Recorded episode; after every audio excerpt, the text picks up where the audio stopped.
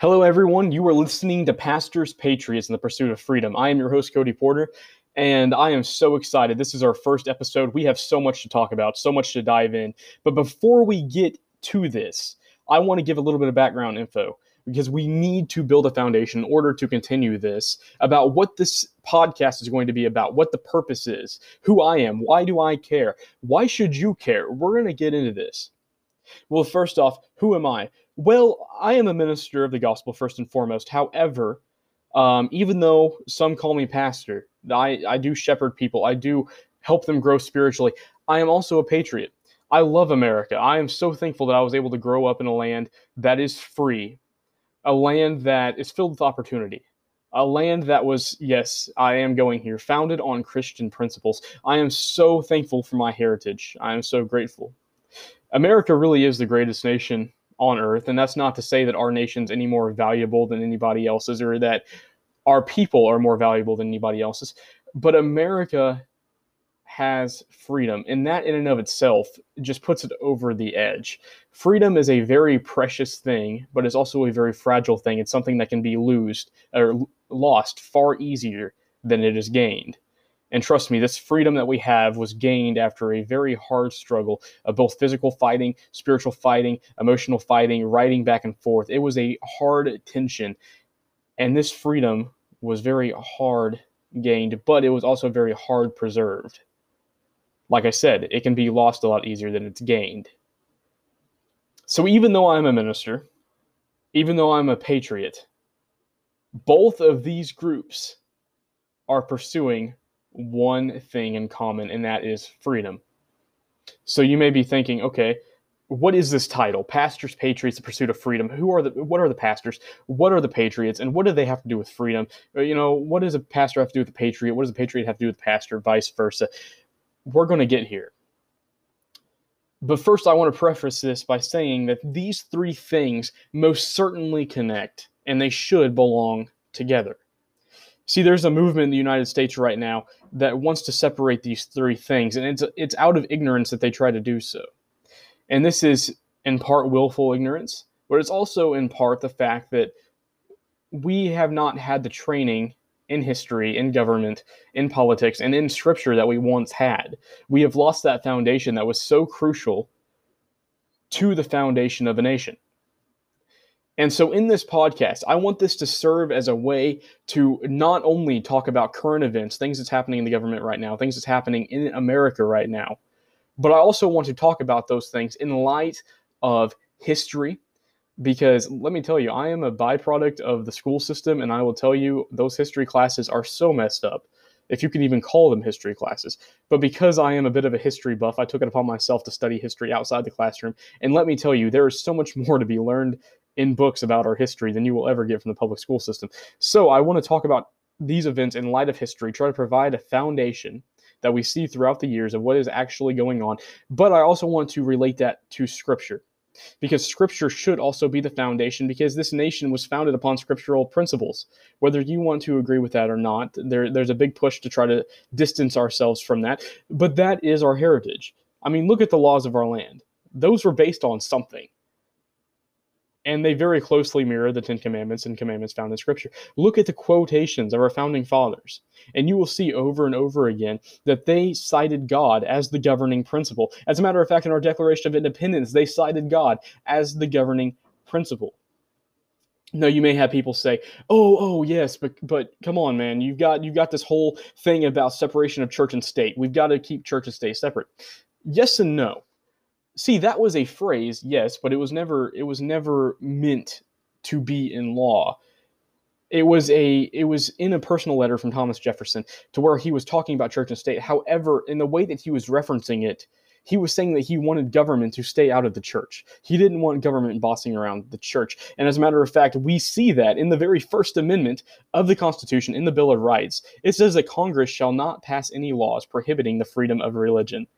And so that was the angle that he was coming at. He wasn't necessarily saying that church and pastors should have no say in government, but rather he was saying that the government should not impose upon the church. This was not supposed to be a mutual thing. It was supposed to be a very one-sided thing. Because Thomas Jefferson, he was there in the founding of the nation. He knows that these Christian principles were foundational. Now, at the same time, in the Constitution, it does say that Congress shall not pass any laws that basically amplify one religion over the other. And that's not necessarily what we're doing, but we are acknowledging that America is primarily Christian, founded upon Christian principles. So you can use that separation of church and state argument all you want to. Just know that that was not in the correct context. And we're looking at things from a little bit broader standpoint. Now, getting back to the title, Pastors, Patriots, Pursuit of Freedom. Pastors are very, or should be very, influential in what is going on in the government. As a matter of fact, there was one point in our nation's history, actually up until just recently, probably within the last 50, 60 years, to where pastors were very involved in government. They sat on city councils. They sat on state councils. They made sure that their voices were being heard because they know that the Christian population made up a very large percent of the nation. And if we are going to be a democracy, well, rather we are a republic, we make sure that the majority is heard. But it was only up until recently that this majority has fallen silent and has become very complacent to what is going on in the nation. And that is never how our nation, and that is never how really our faith was set up. Our faith was set up to be a very vocal thing. But yet just recently we've started to become complacent, to become apathetic. And that is really what is taking this nation down a dark path. You see, the reason, I've heard it said many times, the reason why America is in such a dark place right now is because the pulpits have remained silent. And so this is not just a knock on the ministers, because trust me, they do need to have a knot yanked in their chain a little bit, but this is also for the Christians. Because you don't have to be a minister to fall into this category of, we're supposed to be a pastoral voice to the nation. We're supposed to go out. We're supposed to minister. We're supposed to preach the gospel. But we're also supposed to make sure that we are voting in accordance to scriptural commandments. This is our duty. You cannot say you believe one way and then vote another. You cannot say you believe one way and then act another. That's called being a hypocrite. And we are seeing that more and more. But the reason why we're in such a dark place right now is because the pulpits, the churches, the Christians have remained silent. So I wanted to include pastors in this title because they make up a big chunk of this pursuit of freedom. Look back, even in history, in the American Revolution. I'm not going to get into this because it's way too long for this episode. I'll get into it in another episode. But there was a whole regiment, or rather it was a loosely formed regiment. It was more of a mocking title that was given to the ministers, but there was a whole regiment, so to speak, of ministers who believed so firmly in the foundation of freedom, in the ideal of freedom, that they were willing to, after they were done preaching on a Sunday morning, they were willing to go out and to join the fight in the revolution because they held freedom in such a high esteem. You see, it wasn't until just recently that pastors were told to be quiet about certain things. It wasn't until just recently that we were told that the church is outdated and they shouldn't have a voice. This is a very new thing, but it's something that we need to get over, and we need to get over it fast. We need to make sure we have a voice in this pursuit of freedom. Now, the Patriots. The Patriots is something that we are very familiar with. From an early age, if you've grown up in America or if you've been in America for any length of time, you know that the ideal of patriotism is foundational. It's supposed to be foundational. But up until just recently, we are told that patriotism is almost a sin, that being patriotic or nationalistic, as what they try to refer to it as, is a sin because basically you're valuing yourself, your nation over others. That's not what this is. This is a pride that we come from a land of opportunity, a land of freedom, and we are proud to say that. And it's completely okay to have pride in your nation, as long as it doesn't go so far as to say that we are more valuable than other people. And that's not at all what the Patriots are trying to say. We're trying to say that we love our nation, we want to stand up for it. But so what does the Patriot have in freedom? Now, like I said, this is going to be obvious. We grew up with this. But I wanted to know, for the purposes of this podcast, what freedom actually is. What are the main definitions? And to do that, I went to the all-knowing source, quote-unquote, that we all go to whenever we want to find out information. And this is, of course, Google. And yeah, well, take it or leave it. Google has become the information highway. So I typed in freedom into Google. And there were three main results that came up for the definition. I'm going to read all three because all three, for our purposes, are very important. The first one is the power or right to act, speak, or think as one wants without hindrance or restraint. The power or right to act, speak, or think as one wants without hindrance or restraint. The second one is absence of subjection to foreign domination or government. The absence of subjection to foreign domination or government. And the third one is a state of not being imprisoned or enslaved. The state of not being imprisoned or enslaved. So whenever the Patriot says that they value freedom, it means that they value the ability to think, to speak, and to act as they want without fear of hindrance. And that can be hindrance from their own government, a domestic kind of oppression, of tyranny, or it can be they want freedom from subjection to any other foreign government that would want to step in and tell them how to act, tell them how to speak, tell them how to think. See, the patriot wants to stand as an individual. It's a very individualistic thing. However, it's a collective thing because we're standing as individuals, as a nation, saying that we are not going to allow any other nation, any other tyrannical government, any other kind of institution that would want to impose its agenda, its ideals on us. So this is the kind of freedom that the Patriots wanting. It's an ideal, it's a type of freedom that they are willing to lay down their lives for, as many great men and women throughout history have. They have paid the ultimate price for this kind of freedom. Like I said, freedom is a very precious thing, but it's something that's easily lost and it has to be maintained. And I am so grateful for the men and women in uniform that's willing to stand in that gap and to defend freedom so that we can sleep in peace at night. And we should show them the utmost respect because they have paid such a price for something that so many of us take for granted. But this patriot is willing at a minute's notice to stand up, to stand in the gap, say, we are not letting our freedom be taken away because it is priceless. And we are going to be advocates for it. We are going to stand up on the street corners. We are going to say we want our freedom. We are going to petition the government, also included in the Constitution, and say, hey, you guys are crossing the line. Hey, we need to get back to the Constitution. Hey, we need to get back to our founding. This is the job of the Patriot. So what does freedom have to do with both of these parties, pastors and patriots? Well, as a minister, I am a big proponent of freedom. As a Christian, I am a big proponent of freedom. Jesus was a big proponent of freedom. Now, granted, this is a little bit different of a freedom than what the Patriot's after. See, Christian freedom, the freedom that Jesus provides, the freedom that truth provides, is a spiritual freedom.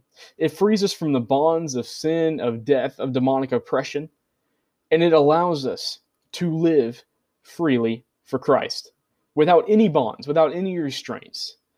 And so this is a freedom that as a minister, I am trying to get people to come to. As a minister, I am trying to get people to live in, is this kind of spiritual freedom. Galatians 5:1 says this. It says, "For freedom Christ has set us free. Stand firm, therefore, and do not submit again to a yoke of slavery." So whenever Christ frees us through the truth, as Scripture tells us, we're supposed to stand firm and defend our freedom at all costs. It does not matter what kind of onslaught comes from any kind of demonic forces. It does not matter what kind of temptation that arises out in the world. Scripture tells us we are to stand firm, and not go back again to a yoke of slavery. This is from the spiritual bonds, the chains in the spiritual realm that seek to hinder us, to keep us from living as we ought to. As a matter of fact, I looked this up in the original language, and I'm going to save you guys the boring details, but basically what it means is it's true liberty is living in accordance to salvation without the hindrances that would keep us from living out our salvation. So much like the freedom that the Patriot's after, this freedom to be able to live without hindrance in the physical, this freedom is living without hindrance in the spiritual, to live as we ought to in pursuit of Christ, which Christ provides us with joy. Now, what's interesting about this is we go back to the Declaration of Independence. I'm trying to prove to you guys that this nation was founded on very Christian ideals. It may be worded a little bit different. This may not be what every founding father had intended, but it ended up in our founding documents. So in the Declaration of Independence, it reads this: "We hold these truths to be self-evident, that all men are created equal, and they are endowed by their Creator with certain inalienable rights, that among these are life, liberty, and the pursuit of happiness. That to secure these rights, governments are instituted among men, driving their powers from the consent of the governed.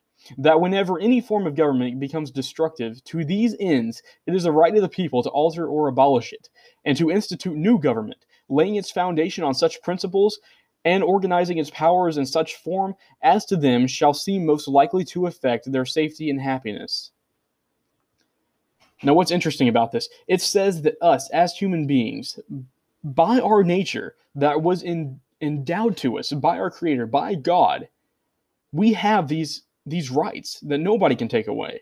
And they are life, which Jesus says that he comes to give us life and life more abundantly. They are liberty.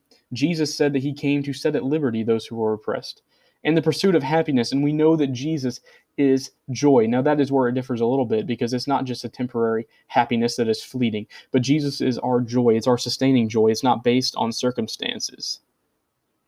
And that's the same thing with our freedom. Our freedom is not based on circumstances. This is a right that we have, life, liberty, in the pursuit of happiness. Now you see the pastor, like I said, they were going at this to try to set at liberty people who are spiritually oppressed. The patriots trying to set at liberty those who are physically oppressed. And the whole thing is a pursuit of freedom, because freedom is so precious. And we cannot let that just fade away. And this is something that a lot of institutions have been wanting us to do. They want us to just let it fade away. But it's way too precious to do that. Way too precious to do that. I'm talking about your spiritual freedom. Get right with God.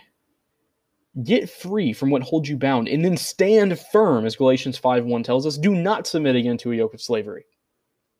But you know what? God was there in instituting the nation of America. He guided those circumstances. He guided through that war. He guided through the writing of our founding documents to give us physical freedom. He made that provision for us. So now we're able to not only live in spiritual freedom, but we're able to live in physical freedom, to where we're able to freely gather. We're able to freely talk about Him. We're able to freely discuss things. We're able to freely criticize the government. We are able to freely do whatever, as long as it's beneficial. And as long as it's in pursuit of happiness, as long as it's beneficial. And this is that freedom that not everybody has. And that's why I said that America is the greatest nation on earth. And you can debate that all you want to. You can say that that's bigotry all you want to. But at the end of the day, we have freedom. And that is priceless. And it's not that we are more valuable. It's not that our nation's more valuable. However, it does mean that we have benefits and opportunities that other people do not have. And that is amazing. And it's the fact that our founders and our great men and women in uniform have realized that we have rights that nobody can take away. It's that recognition that we have human rights. We have human rights to pursue life in Jesus. We have human rights to pursue liberty. And we have human right to pursue joy. We have a human right to know and worship God. And that was based on the whole founding of our nation, the whole discovery of our nation, is that we had a right to pursue and worship God. Now, I can already hear some of the opposition to this, and that is fine. But I have got document after document after document that we're going to walk through over the course of this podcast. And you are going to see that while they do differ, while there are aspects of American liberty that is used and abused to do sinful things, by and large, liberty is a good thing that is instituted by God. It's the freedom to choose. Just like Americans have the freedom to choose their path, we, as people, also get to choose our path when it comes to God. Whether we're going to walk the straight and narrow or whether we're going to walk the broad path to destruction, we, all the way through this, through the American lens, through the Christian lens, we have the freedom to choose. And that is a very godly thing. So I think that wraps up this first episode of why this podcast is so important. But you should care. You should care about freedom, because freedom is everything. It's precious, but it's so easy to lose. I hope that you'll stick around with us throughout the duration of this podcast. Please, please share this. Let's get the message of freedom out there. Thank you. God bless.